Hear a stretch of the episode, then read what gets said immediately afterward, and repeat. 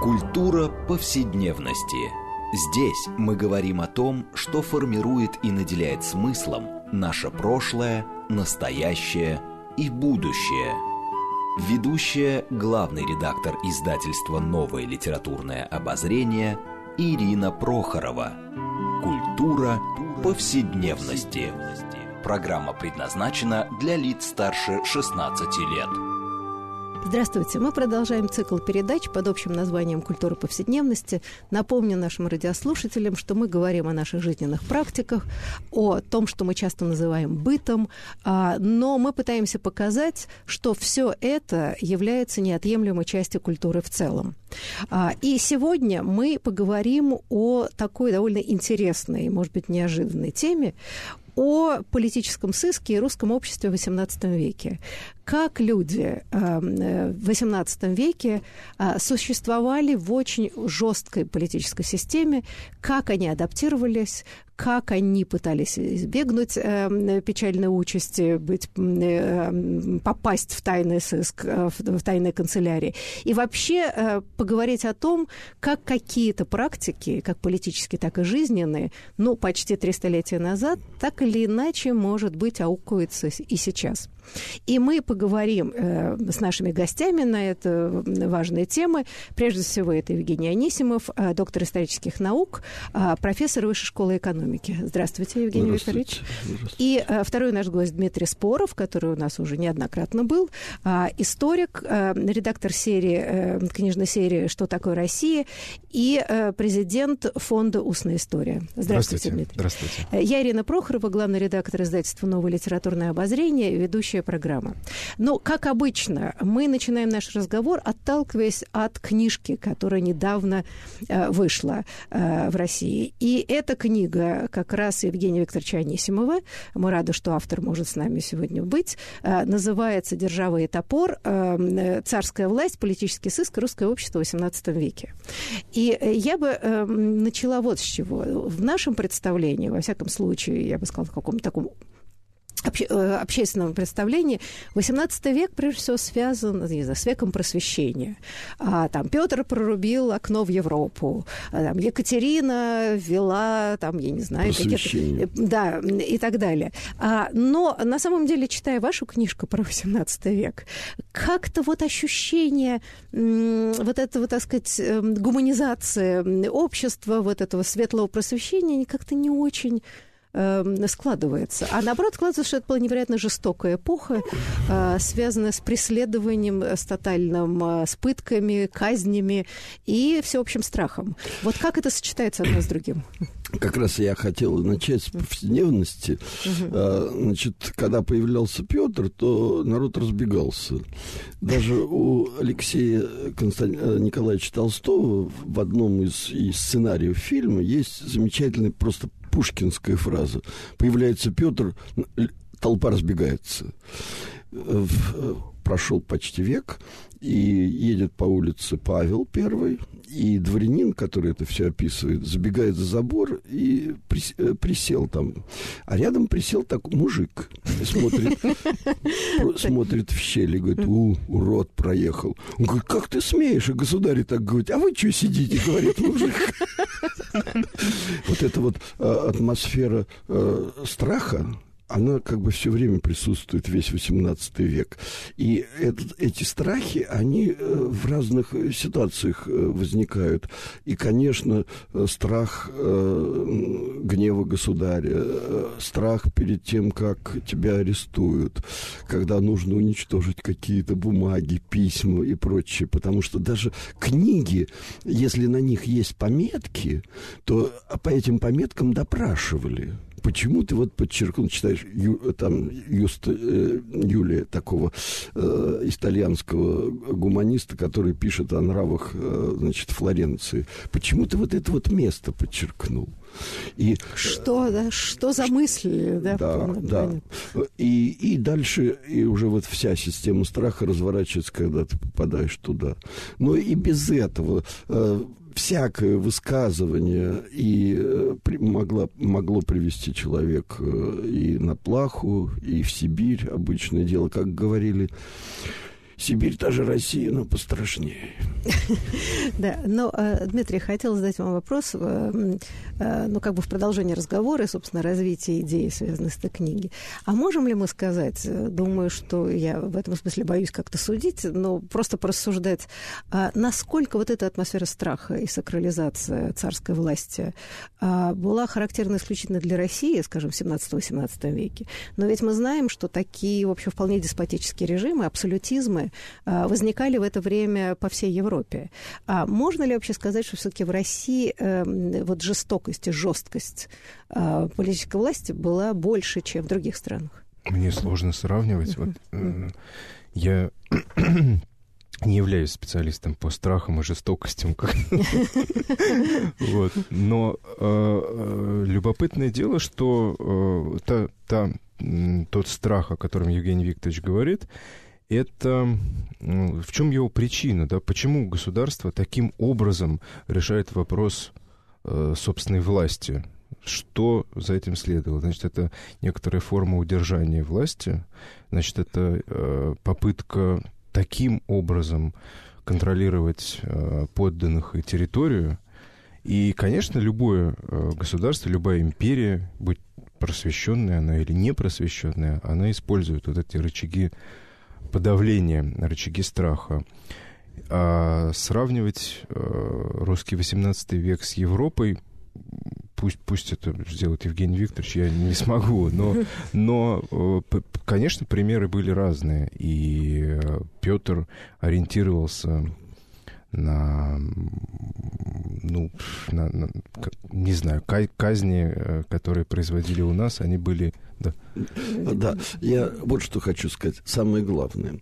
Отличие Западной Европы от России в этом смысле было не в том, что у нас были более жестокие казни, чем в Англии. В Англии, например, была казнь потрошения. Да. Когда да, человек или сначала... живьем, кстати говоря, тоже варили. Э, во времена, по-моему, правда, немножко раньше, по-моему, времена э, Ивана Грозного, параллельно была такая казнь э, при Елизавете Первой, в общем, да. живьем варить ну, в котле. Варили, тоже, в общем, да. да.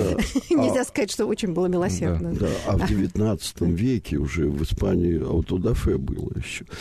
Вот что я хочу главное сказать. Там казни и преследования были согласно закону.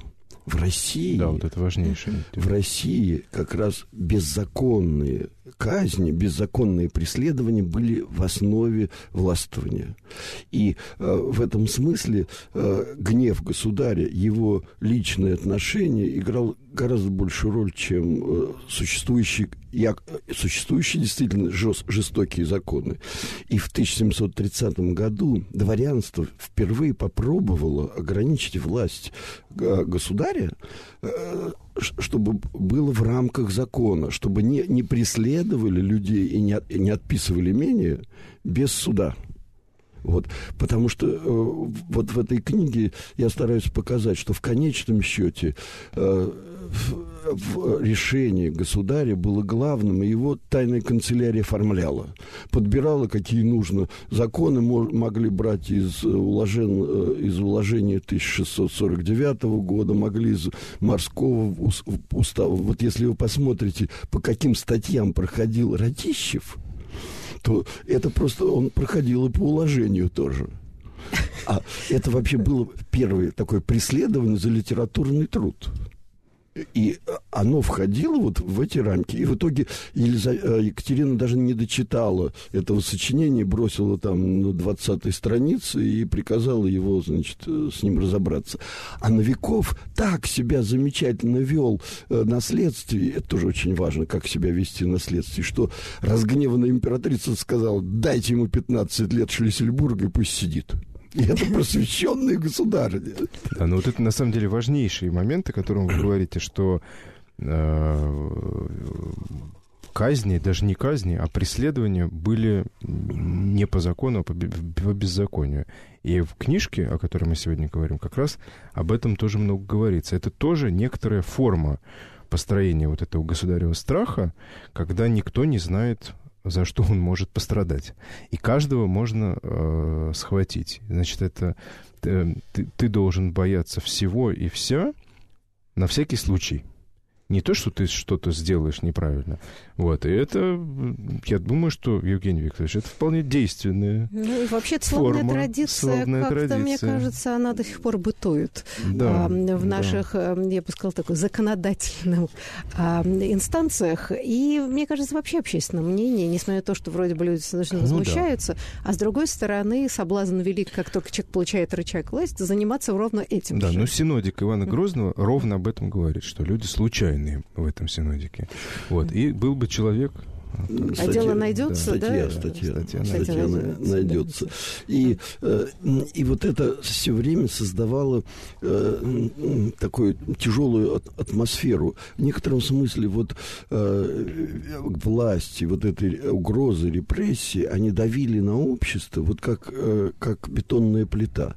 Но человеческая природа, она, она против этого. И какой бы ни был жестокий режим, э, люди, хотя люди знали, что каждый третий доносчик, они все равно позволяли себе высказываться по, по политическим...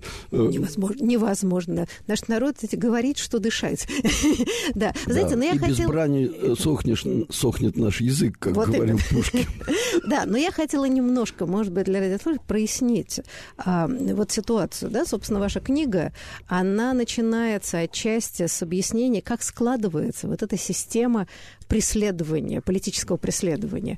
И, собственно говоря, а, мы же говорим о бесправии, когда речь идет о государственных преступниках.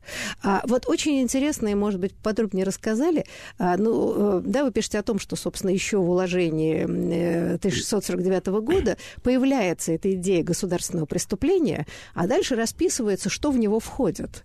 И оно и там достаточно широкое. Вот. Но Петр I, насколько, если я правильно поняла то, что пишете, очень сильно развил и расширил. Так вот, а, м, вот в чем смысл был? Что... что входило в понятие государственное преступление. А это, прежде всего, было преступление против здоровья и жизни государя. А, вот, и самое это забавное в каком-то смысле, да, то есть забавное это слово за не так. Ш- насколько широко трактовалась угроза? А, вот кто мог становиться государственным преступником и за что? А, а уж как это делалось, так сказать, внесудебным фактически, мы чуть позже поговорим. Вот очень важно вот эта широта спектр преступлений, который входил в понятие государственное. Да, Петр значительно расширил эту, эту сферу. В нее вошли самые разные виды преступлений. Ну, например, там, э, значит, взяточник, э, чиновник, он, э, Петр писал, вот он наносит вред тайно, предателя на поле боя мы видим, а этот наносит ущерб государству тайно. И, и вот эта идея того, что насилие э, самый эффективный способ руководства, она даже в каких-то, я бы сказал, юмористических моментах проявлялась. Императрица Анна Иоанновна э, э, подала указ генерал-прокурору и сказала, вот ты поди в, чин- в Сенат, прочитай его, да покричи на них. Вот это А иначе не воспримут, да? Да. Указ э, не будут выполнять, если не наорать, это называется. да? Да, и- Отлично. да, и- да, а у Петра была палка. И это известно, что всегда была угроза, что он может просто избить. Вообще 18 век, как справедливо замечали историки права, это был век раздачи боли. То есть били и пороли всех, э, ни- никто не мог от этого ускользнуть. Там э, Петр избивал Меньшикова дубинкой, Меньшиков э, э, бил людей ниже его и так далее. То есть вот это само, само насилие вдруг вне- так внезапно э, как бы выплеснулось наряду с э, массой всякого э, просветительского момента. Вы знаете, вот, э, по-моему, во времена Симеона, э, великого князя, впервые э, было кнутование, водили лю- э, людей по улицам и били их кнутом. И современник пишет, что стоящая толпа плакала. А Это, потом... это какой век? Это, по-моему, там 14 А, понятно. 15 То есть, век. э, мгм. Да. А впоследствии, э, ну, казнь пир народа, Пушкин писал. Вспомните э, этого Гоголя, как казнили Остапа, когда собирается огромная толпа. И общество привыкало само к жестокости. И, и оно, э, люди э, пытались каким-то образом приспособиться к, к этой системе. Одни огромное количество доносчиков. Вот вся моя книга, э, вся построена на доносах. Потому что донос – это то, с чего начинается каждое политическое дело. А что, что зачастую это 99,9 – это, ну, скажем так, болтовня болтовня. А народ при всей как бы его темность, он необыкновенно политизирован. Он постоянно обсуждает то, что происходит наверху. И э, в этом, э, в этом такое своеобразие. Слух, э, слух из Петербурга доходит до Охотска да, быстрее, чем царские, царские манифесты. И, и много историй о том, как сидят мужики э, в какой-то глухой деревне вечером на бревне, подсаживается к ним будущий доносчик э, портной, и а, они обсуждают там э, половую жизнь, так скажем, правительницы России. Откуда это? И вот мне... При том, что это огромное расстояние, а население было, в общем, да. небольшое, да, и казалось бы, как? Ну вот, да. да. Сарафанное радио, видимо, поразительный ну, инструмент. Сли... Э, тайная канцелярия пыталась вообще выявить э, рассказчика этого анекдота. И бывали случаи, когда цепь, там, 10-15 человек, пока она не обрывается на каком-то базаре или на дороге. Но вот последний, он страдает больше всех, потому что он не может сказать, кто дальше. И была довольно интересная история, когда, значит, стихотворение Тредяковского, в котором было какое-то неправильное э, упоминание императрицы. Императрикс. Импера... Она, да, на, да. ну, уж не знаю, на какой лад. Да, да императрикс. Это, она, да. это было нарушение, это было преследуемо по закону, э, неверное написание имени или титула. И э, следователи прошли большую, сделали большую работу, выявили там 12-13 звеньев, пока не нашли человека, у которого напечатанная в Академии наук, значит, э, книга Тредяковского, он из нее переписывал. А книга эта продавалась в 100 метрах от тайной канцелярии. То есть они провели такой лингвистический анализ очень долгий и выяснили, что дозволено писать таким образом. Нет, нет они еще нет, они вызвали Тредяковского. Ага, понятно. И Тредяковский говорил, что вот есть такое понятие, как значит, э, э, строение стихотворения, стихосложение. И, и, и оно дозволяет подобным образом вот так ими упомянуть. И, ну, это как бы немножко комично, а, а более серьезные дела, это вообще можно было лишиться языка. А, между прочим, вот э, я в свое время подробно это изучал, и оказалось, что это страшная вообще казнь. Э, оказывается, человек по ночам не может э, дышать, он захлебывается э, слюной, потому что язык, то, что он есть не может, это уже само по себе. А почему вырезали язык? Потому что это орган, которым произнесено было вот это непристойное слово, непристойное слово. а слово было делом. То есть э, магическое значение слова всегда было очень важным. Да, но вот как раз э, именно э, я думаю, что вот эта традиция воевать с длинными языками, э, что считалось, наверное, худшим государственным преступлением, чем прочее, потому что э, вот эти невинные разговоры ведь приравнивались и в эпоху уложений при Петре и дальше и дальше приравнивались с реальной изменой, я не знаю, с побегом, нельзя было убежать, это признать, с реальным бунтом.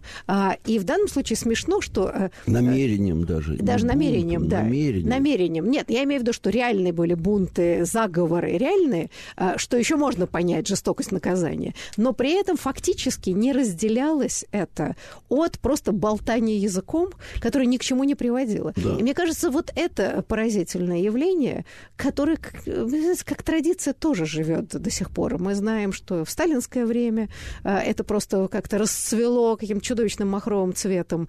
И, э, и до сих пор есть ощущение, что вот этот страх перед словом, он идет вот из этого, ну, почти, наверное, средневекового э, представления о магическом э, страшном стиле слова.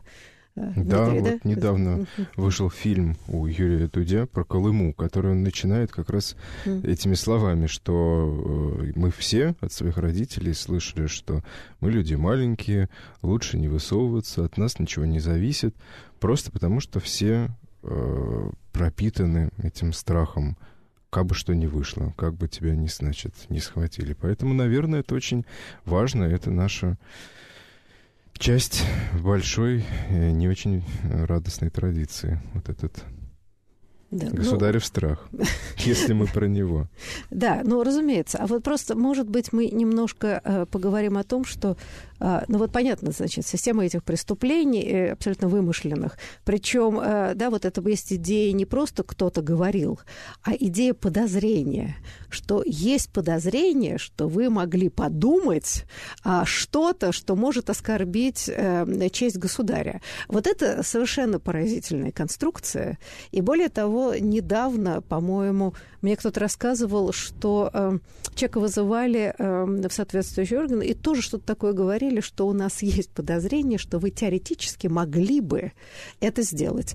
Э, так что вот какие-то скрепы, они невероятно существуют. Да, э, причем люди были этим, этим доведены до такого странного положения. При Елизавете Петровне явился в тайную канцелярию добровольный мужик и сказал, что он во сне непристойно ругал императрицу.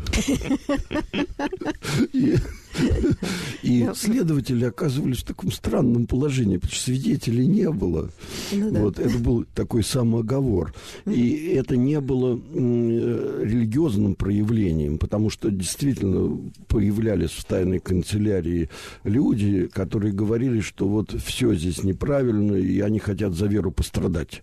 И в 1722 году был издан закон, запрещающий страдания по вере было примерно сказано так, что в России православной стороне нет оснований для э, страданий. Вот. И с этим мужиком я не помню, что точно произошло, но его сослали, конечно. Это было ясно, что э, он, э, что он как бы говорил себя в мысленном преступлении. А вот, кстати, очень интересно про оправдание. Были ли оправдательные приговоры и оправдания? Или уже если человек попал под подозрение, сболтнул или там то все. Ну, я хочу сказать, что, конечно, все, что вот происходило, если мы, так сказать, войдем в беду, а так mm-hmm. называлась тюрьма, да, человек попадал в беду, то он очень, стра- стра- очень похож на Кавку, когда вот человека втаскивает система, и она должна его прокрутить до конца, и, по крайней мере, ему дадут плетей, и расписку о неразглашении, по крайней мере. Даже если он не виноват и доказал это, да? Но да. на всякий случай, вот по принципу. Ну, довольно да. редко это бывало. Вообще, надо сказать, что э, выйти из этой системы, э, не, э, не, не потерпев, было чрезвычайно сложно. И поэтому так люди страшно это боялись, потому что они как бы интуитивно понимали, что здесь речь не о правосудии идет. Я просто хотела немножко вернуться, да, вот э, об этом э, запрет э, страдать э, за веру неправильно, да, вот это вот, значит, указ Синода 1722 года. Я хочу зачитать, значит, страдать надлежало покорно, не укоряя немало мучителя, без лаяния властей и бесчестия. А это какой-то вот перл. Э, да. Ну, э, вот это очень хорошо, лаяние властей. Это э, даже сам термин такой, да? Это сам, одно из самых распространенных. Люди всегда властью недовольны, особенно если э, от них ничего не зависит, да, если э, они не в состоянии э, сами это все как-то контролировать или выбирать, так скажем. И в этом смысле, э, конечно, э, много, я вот начал с того, что вот это общество давило страшно, но люди все равно обменивались суждениями о власти. И иногда бывало просто в какой-то дурацкой форме. Ну, не знаю, там два солдата стоят, а один говорит, ну вот баба стала императрицей. Да может разве баба государством управлять? А колодник, э, а этот самый арестант, которого они ведут, это слышит и доносит на них. И, и в итоге он идет как свидетель и получает какую-то вообще даже скидку. Более того, э, вообще на доносы можно было иметь только три дня. О, вот на это интересную э, этому моменту мы прервемся ненадолго. А, пожалуйста, не переключайтесь, мы вернемся к важнейшей и интереснейшей теме о политическом сыске и русском обществе XVIII века.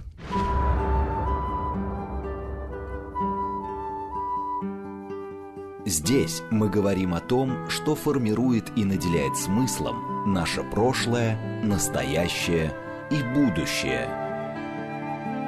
Культура повседневности.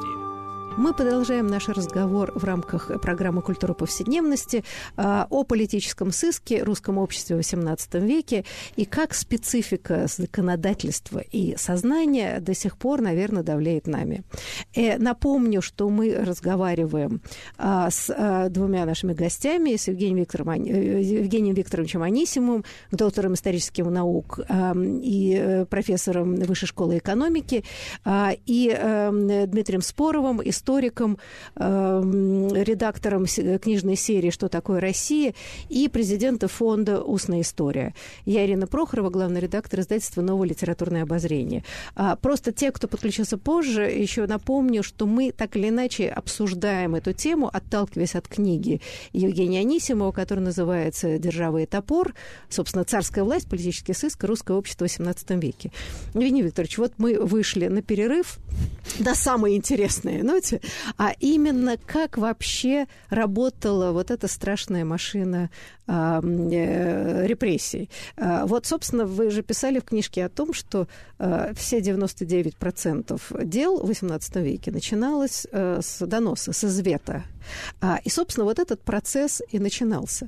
Может быть, вы поподробнее расскажете вот эту специфику? Вот, скажем, человек, да, как говорите, слышит что говорят что-то не то. слово. Якобы непристойное слово. Он доносит. А, при этом, а, правильно я понимаю, что, кажется, Петр или даже до Петра, а, в общем, поощряли э, доносчиков э, как-то очень существенно, мотивируя их, как бы мы сейчас сказали. Вот, может быть, вы объясните вообще, что заставляло людей доносить само да. по себе? Да? Ну, для начала я хочу сказать, что доносительство, покровительство с государством и работал в определенном смысле как часть управления. А, при огромной стране современного размера с населением современной Москвы, с слабым административным аппаратом, а, доносительство позволяло управлять а каким образом? Ну, вот, допустим, там купец видит, что у соседа контрабандный товар. Он доносит, и государство его поощряет тем, что отписывает э, всю, всю эту лавку соседа ему.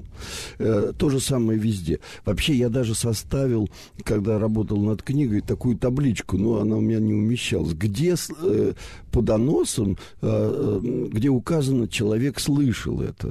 И это вот просто, знаете, э, соответствует э, названию названию передачи. Вот это такая повседневность. Значит, за, э, сосед э, сидит за столом, там кто-то поет, он наклоняется и прислушивается, как два человека говорят что-то государе. В нужнике, э, значит...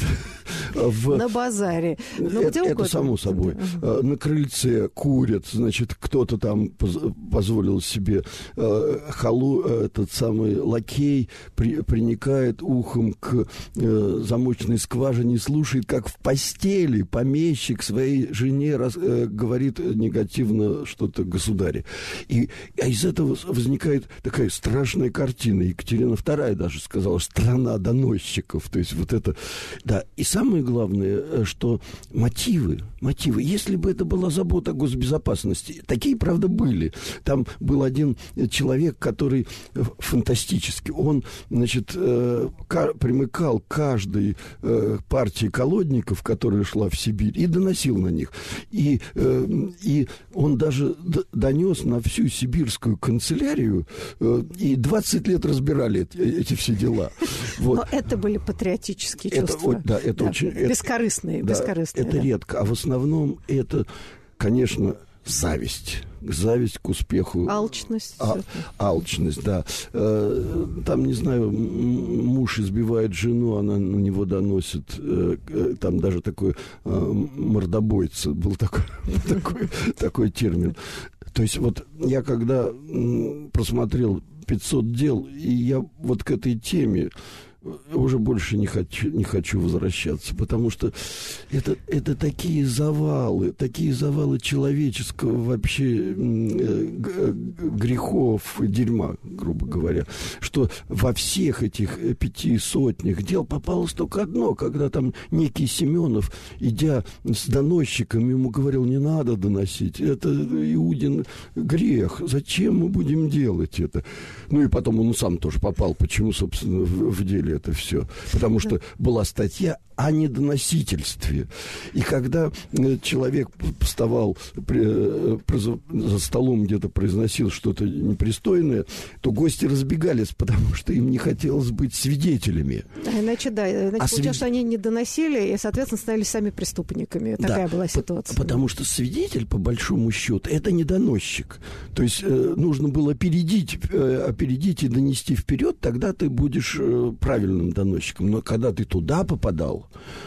очень тяжело было. Нужно было довести донос. То есть э, нельзя было сказать, что он сказал примерно так. Нужно было сказать точно. Э, это выражение, оно записывалось на узенькой бумажке, потому что это обычно непристойные, э, непристойные слова, там типа греб, перегреб и тому подобное. И, и, и, э, и он, если он не доводил до, до этого своего доноса, если свидетели говорили, что да я дремал, я не слышал, то ему Соответственно, старинный русский принцип – доносчику первый кнут. Его первым, значит, начинали пытать. Слушайте, а я просто хотела добавить, что э, самое поразительное, э, одна из мотиваций была, что крепостным обещали свободу, да. и э, э, печально, что не имея ни других никаких возможностей освободиться, что очень многие крепостные на своих бар доносили, скажем так, в надежде получить свободу, и, в общем, иногда получали. Да, более да. того, бойся своего раба. Вот это было очень характерно.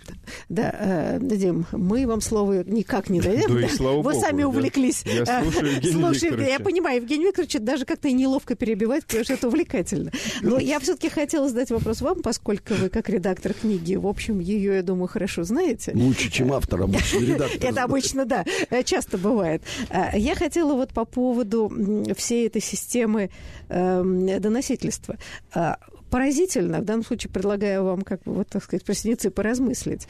Получается, что доносчик которые, значит, доносят надежды там, на любую награду.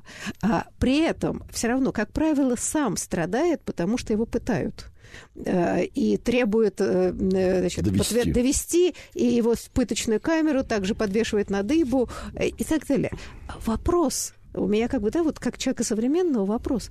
Люди шли на это, понимая, что их будут пытать? А, вопрос тогда самосознания, я не знаю, порога боли или вообще что? Вот с вашей точки зрения, в данном случае э, просто некоторые вопросы недоумения. Мне кажется, э, что так устроена была эта система, э, опять же, страх недоносительства, он при... бежал впереди желание жизни и спрятаться от этой системы. Жажда сохранить себя, жажда жизни. То есть, если ты идешь и доносишь, значит, ты некоторым образом себя обезопасить можешь таким образом. Но тебя и могут вот это... искалечить. Вообще-то, да? Ну, ты их все-таки добиться... не всех калечили, э, доносчиков. Но, ну да, да. А, а иначе ты становишься участником, и у тебя еще хуже все.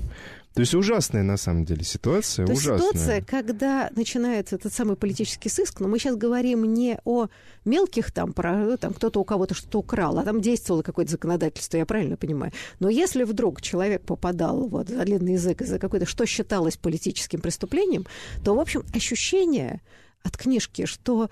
А, и тот, и другой, и доносчик, обвиняемый, в общем, все пропали. А, то есть доносчик, если вдруг не доказал, что он донес правильно, его будут также пытать, угу. потому что это ложный извет. А доказал, все равно пытают, чтобы он утвердился в своем доносе. Да, то есть да. получается какая-то совершенно Замкнутый фантасмагория. Круг, да. Вот да, это поразительно. Одно слово да, еще, да, да Евгений Викторович. Дело в том, что вот э, важная э, мысль этой книги и вообще важное то, что она появилась, потому что она рассказывает о построении этой системы, о построении системы политического сыска. Что это такое? Это вот тот самый страх, про который мы говорим. Почему это важно? Потому что э, наверняка все эти доносчики не хотели доносить, не жили они такой мечтой, вот пойти и донести. Но так устроена была система, которая построена была Петром Алексеевичем, и так она существовала, и так она была придумана и сделана как часть государственного аппарата, что люди вот шли на это, становились доносчиками, становились частью той машины, которая, в общем, вполне себе хорошо работала. Вот это ужасно. И э, знать это и в подробностях читать, конечно, важно, нужно и ценно. Поэтому мы рады, что книжка такая получилась. И очень благодарны Ну вот в «Державе и топор», э, мне кажется, очень важно еще этот месседж. Вот, да, вы уже немножко, Евгений Николаевич, об этом сказали, что удивительно, что все это зная, зная про эти муки, думаю, что ведь доносчики прекрасно понимали, что их ждет. А, вряд ли они, так сказать, попали, попадая туда, совершенно себе не представляли. И все прочее. И поразительно все-таки, вот еще раз говорю, что люди продолжали а, болтать. Да. Удержать было невозможно людей. А, вот для меня это тоже очень любопытный феномен. А, вопреки этому страшному вот, давлению, всеобщей подозрительности и все прочее, а, значит, заставить людей молчать невозможно было никаким государевым страхом. Вот это меня поразило. Да, это очень важный момент. Я вообще исхожу, э, когда думаю об этом, из того, что, ну, не просто это, как бы сказать, такая э, безответственность. Это естественное желание человека к свободе. Вот вы знаете, что в сталинское, извините, эм, вы знаете, что в сталинское, после сталинское время колоссальное количество анекдотов было. Причем убили Кирова, страшное преступление для всех, так и сразу же появились известные стишки, да, огурчики, помидорчики. Сталин, Сталин Кирова убил в коридорчике, коридорчике да. В коридорчике. Вот, понимаете, у народа у него, вот я иногда так формулирую, каждый в отдельности не очень умен, а вместе мудрый народ. Вот это, вот, вот есть какое-то чувство общества, и у каждого человека э, вот это стремление к свободе слова, вообще к свободе, потому что человек, он, э, ну, действительно, наверное, Божье произведение, это не э, эволюция животных, а нечто, нечто более существенное, и люди, э, зная о том, что и доносчики, и все, что их может ждать, они все равно свое, э, свое как бы свободное существо выражали вот в этом по-разному. Но это, и это как бы воодушевляет вообще меня, потому что в такой мрачный век, э, такое количество болтунов, которые, которые как бы нам высвечивают вот отдельные стороны существования там режима, который в официальных бумагах все чистенько и благополучно. Э, в этом смысле э, меня примеряют со многим. Да, ну, вот я хотела сказать, что эм, э, любопытно, просто есть в книжке какое-то феерическое количество примеров. Я бы сказала, большое количество феерических примеров, я бы так сказала. Вообще, э, когда читаешь, что вроде бы должно смеяться, а на самом деле это страшно. В общем, что нарушалось, что считалось. Но вот, например, считалось, что поскольку персона царя а, священна, то не, только не только его можно, э, не, не должно а, оскорблять любым непристойным словом, но, условно говоря, все, что с ним связано. Например, а, описка или в документе, где титул императрицы или императора, что-то не так. А, вот то же самое. Да, или просто описались и, значит, получили депешу и вдруг увидели. Человек становится государственным преступником, его пытают, там, выдирают ноздри, ссылают в Сибирь. Подчистка. Если что-то описался, деликатно подчистить сделать, а нельзя. Но еще потрясающая история, может быть, это помните, про указы э, что их нельзя мять и так далее, и не по назначению употреблять. употреблять да. А, я понимаю, что это немножко скобрезно. Может быть, вам лучше рассказать, за что, за что ссылали, за какие слова. Ну, довольно ну, смешно. Замечательно, что нельзя хулить фаворитов. Значит, если есть любовник, у императрицы, то это уже человек близкий к императору, к императрице, особенно близкий. Вот, и то все, действительно все сакрализация, ну такая вот уголовная сакрализация всего, что относится к императорской ну, там особе. даже и к слугам, и к гайдукам вообще, да. ну все, да, вокруг уже весь двор а тоже оказывается да. э, вот таким... И конторы, и, и всякие, конторы, да. э, всякие учреждения, которые тоже оскорблять нельзя, потому что они, в них есть, они носители царского имени и духа. Еще очень интересные сюжеты, конечно, в, которые есть в книге о религиозных э, страдателях, о старообрядцах, которые считали, что они обязаны пострадать, потому что вот такое притеснение веры, и они шли, при, признавались, что вот они не любят власть. Не любят власть. Да, их за это пытали. Да, но, между прочим, э, вы хорошо писали в книжке о том, что среди старообрядцев почти не было доносчиков. Не было. Там какая-то была другая мораль. Э, вот, и в этом смысле, а, а может быть, расскажете, что ведь ужас заключается еще в том, что помимо преследования старообрядцев, что продолжалось очень долгое время жестоко, их даже и не казнили публично. Вот, может быть, расскажете, да? да. Это тоже особая еще история. Казнили, да? но не публично. Да, да. да. Э, убивали, если так можно да, просто убивали, да. да. Э, дело в том, что вообще, э, вот когда я смотрю материалы старообрядчества, то вот э, душа радуется в том смысле, что огромное количество этих людей очень достойно себя вели. Ну, можно себе представить картину. Вот Феофан Прокопович, один из церковных лидеров, приходит в камеру, значит, ему ставят золоченое кресло, перед ним распят на стене старообрядческий старец, и у них них начинается дискуссия. Почему? Потому что вот как у Орвала, человек не может выйти э, из этой системы даже в смерть, э, не, не сломанным, не признавшим свою э, неправоту. И э, как раз среди, среди старобрядцев огромное количество людей, которые просто даже, они прямо говорят, что вы можете говорить что угодно, но моя душа вам не принадлежит. Вот это вот свобода совести, для них э, это важнее важнее всего. И власть отлично понимая, что если вывести его на казнь, для него это будет Голгоф, это будет публичное признание его святости.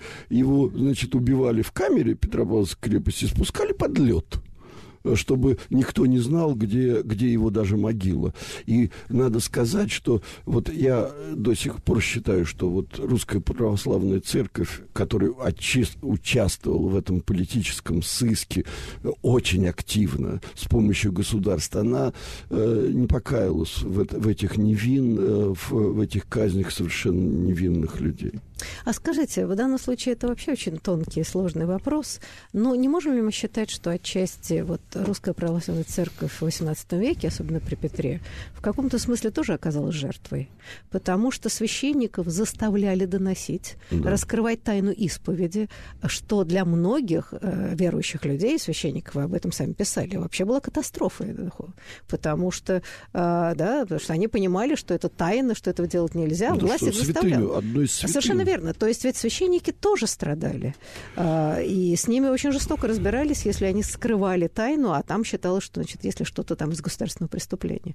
Да, тут я хочу сказать, что э, вот э, обычно в синодальном периоде Русской Православной Церкви в основном негативные суждения, но я хочу сказать, что это было еще и способ выживания что вот и, и, идя на поводу власти, одобряя ее, э, церковь пыталась выжить, как, наверное, масса людей, как, я не знаю, вот в сталинскую эпоху люди ходили на эти собрания, да, потому что э, ну, нужно было это претерпеть, потому что, ну, не знаю, у меня там дети, да, и это вот трагическая вообще сторона истории э, веры в России, когда, э, зная, известна мне история, когда человек пошел, э, значит, донес на священника потому что он тайну исповеди, э, он позволил себе рассказать о готовящемся якобы или задуманном каком-то преступлении.